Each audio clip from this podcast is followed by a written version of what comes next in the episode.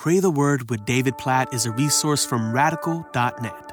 Psalm chapter 46, verse 10 Be still and know that I am God. I will be exalted among the nations. I will be exalted in the earth.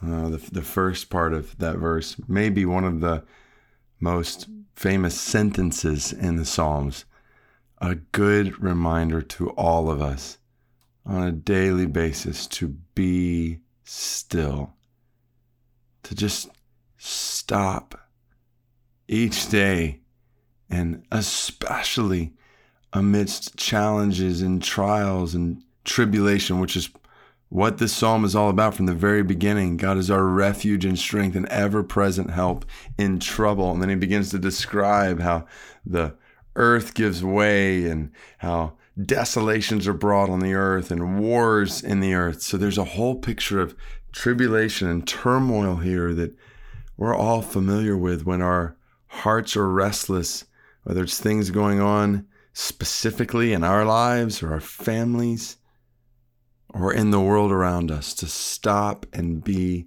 still. You think about Exodus chapter 14 when God gave this similar command to his people when the Egyptians were about to overtake them at the Red Sea. He said, Stop, be still.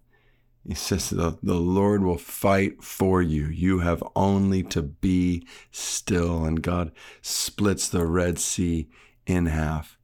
It is good it's a good practice to sit before God in silence and to and stillness and to remember he is God and he is all that you know about God. He is good. He is just. He is merciful. He is kind. He is trustworthy. He is all powerful. He is all loving. Just be still and meditate on who God is. Know that He is God.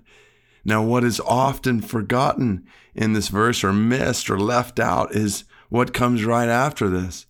Be still and know that I am God. I will be exalted among the nations. I will be exalted in the earth. So, in our stillness before God, we are intended to remember that God is worthy of all praise, not just in our lives, but in all the nations, and that God's purposes in the world, among the nations, in all the earth will be accomplished.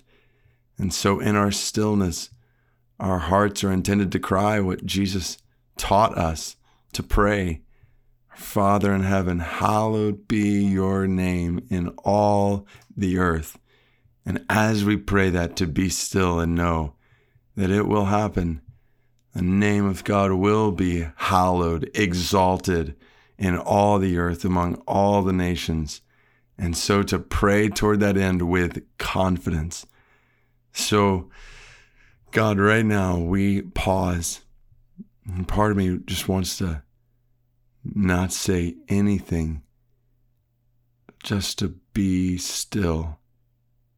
And maybe, maybe at the conclusion of this podcast episode, that, that might be what be best for each of us to do, just to sit in stillness for a moment and to meditate on who you are.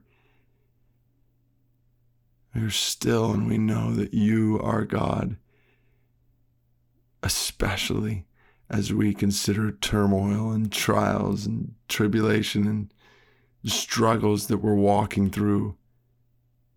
I praise you for the grace to be still and to be reminded that you are God and to be reminded that you are accomplishing your purposes, that you are glorifying your name in our lives as a refuge and a strength, as an ever present help in trouble. And you are glorifying your name among the nations.